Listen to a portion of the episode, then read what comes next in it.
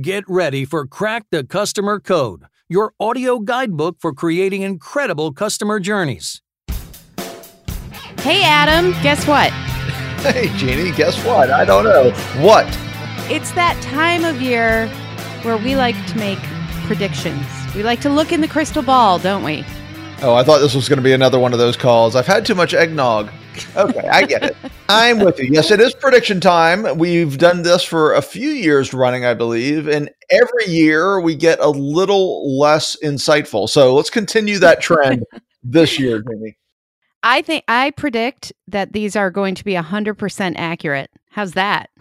yes, okay. I agree because they're so bold and so specific. and we've we're always right about everything. So I think ready for the big one? the big one. nobody nobody sees this one coming. we're talking about predictions around customer experience and some of the things we'll see in customer experience, all of us. And so, of course, the first one, the granddaddy of them all, AI, artificial intelligence, that will continue. You're a risk taker. But listen to this more really, specifically. You're really, paving a path here, Jeannie. Are you seriously heckling me on my first one? 100%. well, listen, hear me out it's going to start personalizing in amazing ways, ways that we can't even really grasp yet. Because right now, AI has done things like it, you know, suggests songs for you to listen to based on what you've listened to and things like that. So it started that personalization and we started seeing it used that way. Now it's going to be even more engaging experiences. So instead of filling out a profile online for your hotel, your hotel brand will just start learning. The AI will start learning your preferences. What do you want? Do you want this? Do you want that? What have you called the front desk for? What have you asked help for? What do you always look for a room by the elevator or away from the elevator? It's going to start using. Let's cl- let's clarify because I, I, I am you know in favor of course using customer data to create better experiences, but learning about me without me giving the information is called stalking. Let's just be very clear. No, it's not. if I've not provided the information, of course it but you have provided it. That's my point. It's going to start learning based on your habits and based on your behaviors. And restaurants will start predicting your orders and products will be proactively suggested in creative ways. So I think that this is going to be somewhat subtle and then just take off and we're going to start really appreciating what AI can bring to us. And the next generation is going to really appreciate it because they don't have the they understand privacy, but they also understand that if they give a little, they get a lot back for personalization. So I think AI is going to take off in ways both big and small when it comes to customer experience this year. Well, unlike you, Jeannie, I didn't go with the obvious choice. I didn't go with the expected choice. My first choice is that AI will continue its rapid integration into customer service roles. I almost you know, just spit my water out, just so you know. it's all about the setup, Jeannie. Yeah, yeah, yeah that, that's the key. That's the key to humor. It's all about the setup. So uh. yeah, I, I, agree. Of course, AI, but let's talk about it a little bit more from the traditional customer service angle, a little less from the proactive experience angle. Uh, we are seeing such a rapid integration already, and I, I think yeah, I've, I've, done a lot of. Uh, contact center events and work in this past quarter and i'm really been looking at what the vendors are doing looking at the technology and what's happening right now and the speed of change the speed at which ai is becoming able to have those basic customer service conversations is astounding and i think we're going to see by the end of the year I mean, it's already being used. We're, we're going to really see it start to be commonplace, especially for those organizations that have the scale and the resources to deploy it and to tweak it. Mm-hmm. For sure. For sure. And I think the way that some of the technology is working is just going to make that more conducive, like how so many organizations now can tap into using IBM Watson um, and that technology. It's not, there's a lot of sharing going on with AI technology, and I think that's going to benefit everybody as well. So it's, it's exciting, I think, and a little scary. And, you know, just be really nice to robots if you see them. I think that's what we're saying. have you hugged have you hugged a robot today? Have you hugged a robot today? New bumper stickers. For sure. well, do you have another bold choice, Jeannie?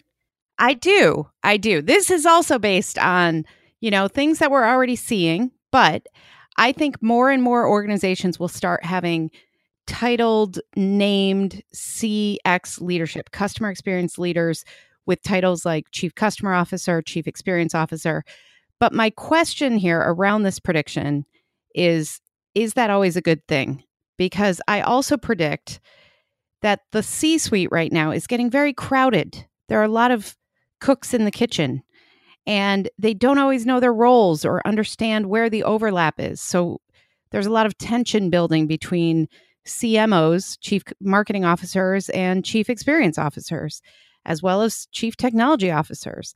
And everybody's kind of saying, wait, if we want to create a new experience for people who discover us online and want to, you know, sign up for our service, who's really responsible for that? Is that experience? Is that marketing? Is that technology? There's a lot of like dancing going on, trying to figure out who's in charge of what. So while I think more organizations will start embracing that idea of a chief customer officer or chief experience officer, I also think that some of the C suite organizational structure will change as part of that. And I'm not sure if that means kind of imploding a little bit or if it means just defining those roles differently than we think of them today. What do you think of that one? ah, yes, another bold choice. No, I, it's very true. And I would just say this I am title agnostic. I don't think any of that stuff matters in the abstract. I think it only matters in the sense of what does the team look like and what is the CEO doing to make sure the team's effective. Because you can yep. have any mix of titles you want. You can have any mix of departments and delegation. Now, there are some things that make more sense than others, depending on your business and your industry, and some things are sort of obvious in every business and industry. But in the end, it is how does the CEO get the orchestra to play? Right, right. right? That's and, true. That's true, and, and that's why I think we need to define those roles, because otherwise, it's too easy to step out. Like the CEO could say, "Get it done," and two people might be saying, "But this is my section." Going back 100%. to your orchestra it all comes down to leadership, Jeannie. It does. It does indeed. So, okay, your turn. What prediction right, so you have that will make me spit my water out? A very not bold choice for followed by a little bit edgier choice. It's a two-parter. One, we will see more traditional retailers fail. News at 11, mm-hmm. right? A big one there. Um, but I do believe, and we've talked about this in a few different episodes in a different context, we will absolutely see more experience oriented retailers emerge in their place. Now, it may not be directly in their place, meaning, uh, you know, it may be small retailers emerging, yes, five small retailers as opposed to one big one right? Mm-hmm. It's not necessarily a, a, a one for one type of swap. But I definitely think that we're still going to see a retail resurgence, reemergence, however you want to phrase it, in the wake of the death, so to speak, of traditional retail. I think there are opportunities right now for really creative, enterprising, smaller retailers um, to succeed. And the bigger ones with the exception of a few that have always been super customer focused um, and are innovating as we speak, the very traditional ones, they're they're it feels like their time has come and gone. And I hate to say that, but that's what it feels like to me. They just haven't kept up with customer expectations the way these newer ones can and will. So I bet we're going to see some really cool experience driven brands come up in 2019? Oh, I think absolutely. I think uh, there's so much there's so much of an available resource that's happening in mm-hmm. retail, meaning space. And in yep. fact, depending on where you are, and this is we won't get too deep in the weeds here, but commercial real estate is actually super hot right now. Mm-hmm. Um, it just depends on different space sizes, different uh, environments, and so forth. But there is going to be still more and more space available as traditional retailers, and even smaller ones, not just the big department mm-hmm. stores that we think of, uh, you know, start to wash out and start to not make it. And those stores can really be filled. I mean, it's a lot harder to fill a department store mm-hmm, with sort sure. of the the new retail model than it is to fill uh, you know, like a I don't know, a teenage clothing store. I don't want to. Mm-hmm. I don't want to call out any brands and uh, jinx them. So, right. So, uh, so I, I, think we'll see that. Well, do you have another prediction, Jeannie? I do, but before we move on to that, I've got a hot tip for anybody out there who hears about these empty malls and these empty, you know, big box stores. Here's the thing: in northern climate, in the northern climate here, where we get snow, we need indoor soccer facilities. we need indoor sports complexes and there aren't enough and i think it's a huge opportunity because as a as you know a mom of a full-time you know sports kid uh, yes.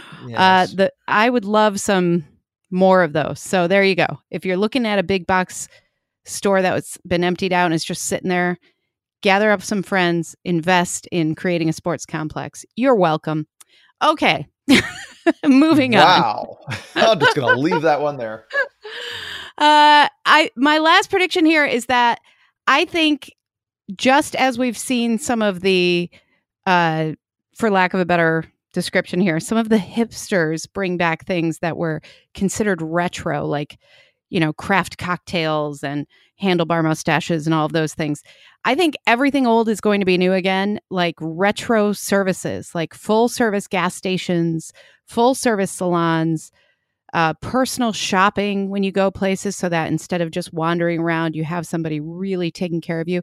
That's what people will be willing to pay for. And that's what is going to start coming back. Not everywhere. We're still going to have self service gas pumps and all those things and convenience will still be very, very high. But at the same time, I think there's a craving for some of this full service that we used to get in the past. And so I think some brands will start bringing that back to serve that purpose. Now, do you predict that to be widespread or just a niche kind of thing? Well, one, there are already plenty of full service salons, so that one's sort of already there. But the gas stations is interesting. And well, personal shopping's interesting and even the full service salons like i'm thinking there there are a handful right now that do like the old timey shave you know for the guys. I'm sure that's what they call it too um, with the hot towels and everything. Uh, i think that's going to expand that kind of service as well as um, kind of making sure that everything is in one place for people as well. So instead of going to one place to get your you know your haircut and another place to get your manicure they're going to make sure that's all in one place. So I don't know if it's super widespread, but I do think that there will be uh, enough of enough of a desire by the consumers to that this will happen. Um, maybe not everywhere, but in urban areas, in cities where people are kind of willing to pay for that experience, and it actually helps them slow down a little bit I think people are looking for that. So there you go. I don't know. I don't know. This these are all predictions. I guess we'll have to see how I do. Yeah, that's an interesting one. Uh, I'll be I'll be interested to see how that one goes. Well, if I uh if I see a full service gas station, I will document it. Well, there's uh, what, what's I think is it Jersey? Isn't there a state where they still have them, or there Portland, Oregon? Is Oregon? Yeah, where the, like it's not self service is not allowed, right? It's yeah, something, something like that. Yeah, I think it's yeah. I think it's Oregon. I think you're um, right, but yeah. I'm guessing here, so forgive me, uh, anybody from Oregon or from the state where it is, but I'm going to go for Oregon. All right, well, final prediction, and uh, a little more strategic level here, a little bit squishier, but it's this: I think the best companies the best customer experience companies are going to be the ones that embrace technology as a tactic uh, sorry, as a strategy and not as a tactic. Excuse me. Uh, sorry, embrace technology as a tactic, not a strategy. I'm getting it all backwards. Okay. Embrace technology as a tactic and not a strategy. And what I mean by that is this there is so much incredible opportunity with technology right now that it is dizzying. For the people making decisions, it is a mind boggling buffet of different choices, different paths, and different bells and whistles that you can use to connect with customers to you know understand customers better just like jeannie was referring to with data and all of that and it's going to be the ones who realize that the technology is a means to an end that it's not about the features. It's about the ultimate strategic objective of connecting with the customer in X way or Y way, whatever that is for that business. It's going to be the companies that understand that and that make their decisions around technology, those you know capital expenditures on technology based around long-term customer experience strategy those are going to be the ones that win and i think the, you're going to start to see a little it's, it's hard to see that's why i said it's a little squishy because you're really not going to see it in the short mm-hmm. term. But I think, you know, for people like you and I that are working with companies, we're going to see it starting to shake out more and more this coming year. Yeah, I definitely think so. And I hope that we kind of get beyond the talk right now of what do we have to do to be more tech centered because it's it's like it should be like breathing at this point. It should be like, well, it's just how we get business done and how we offer some things. So I I agree it's overwhelming how much opportunity is there. So that's going to be interesting to watch as well. Well, Jeannie, I think we have predicted the future. 2019 is in the books now. Excellent. We That's uh, a wrap. and if you're listening to this in 2020, then we were right, clearly. yes. I think we can all just skip 2019 and we, we pretty can. much wrapped it up. Let's we just did. go right to 2020. excellent. Excellent. Well, as always, I'm going to predict that we're always going to be grateful for our listeners. What do you think, Adam? I think that's a safe prediction, Jeannie. Thank you so much for being here and listening to Crack the Customer Code. If you haven't subscribed, what a great thing to do for 2019. Go ahead and subscribe today. You'll get newly released episodes immediately and our undying gratitude. We are a proud member of the C Suite Radio Network, so be sure to check out all the great business content at csuiteradio.com and csuitetv.com. I'm Jeannie Walters, and you can learn more about me and all of my predictions uh, I, you know, I just predict things all the time. I guess very true on the blog and etc. at, at experienceinvestigators.com. And I'm Adam Toporek. And before I tell you all about me, I do have a public service announcement. FYI, this will be our second to last episode for 2018. We have one more guest episode, Mark Colgate, The Science of Service, next week, and then we will be off for the last two weeks of the year.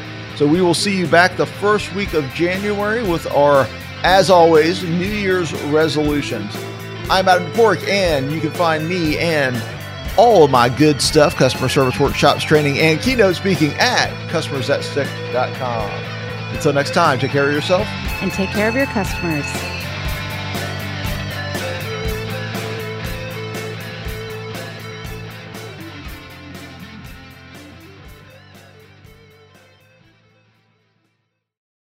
This podcast is a part of the C Suite Radio Network. For more top business podcasts, visit c-suiteradio.com.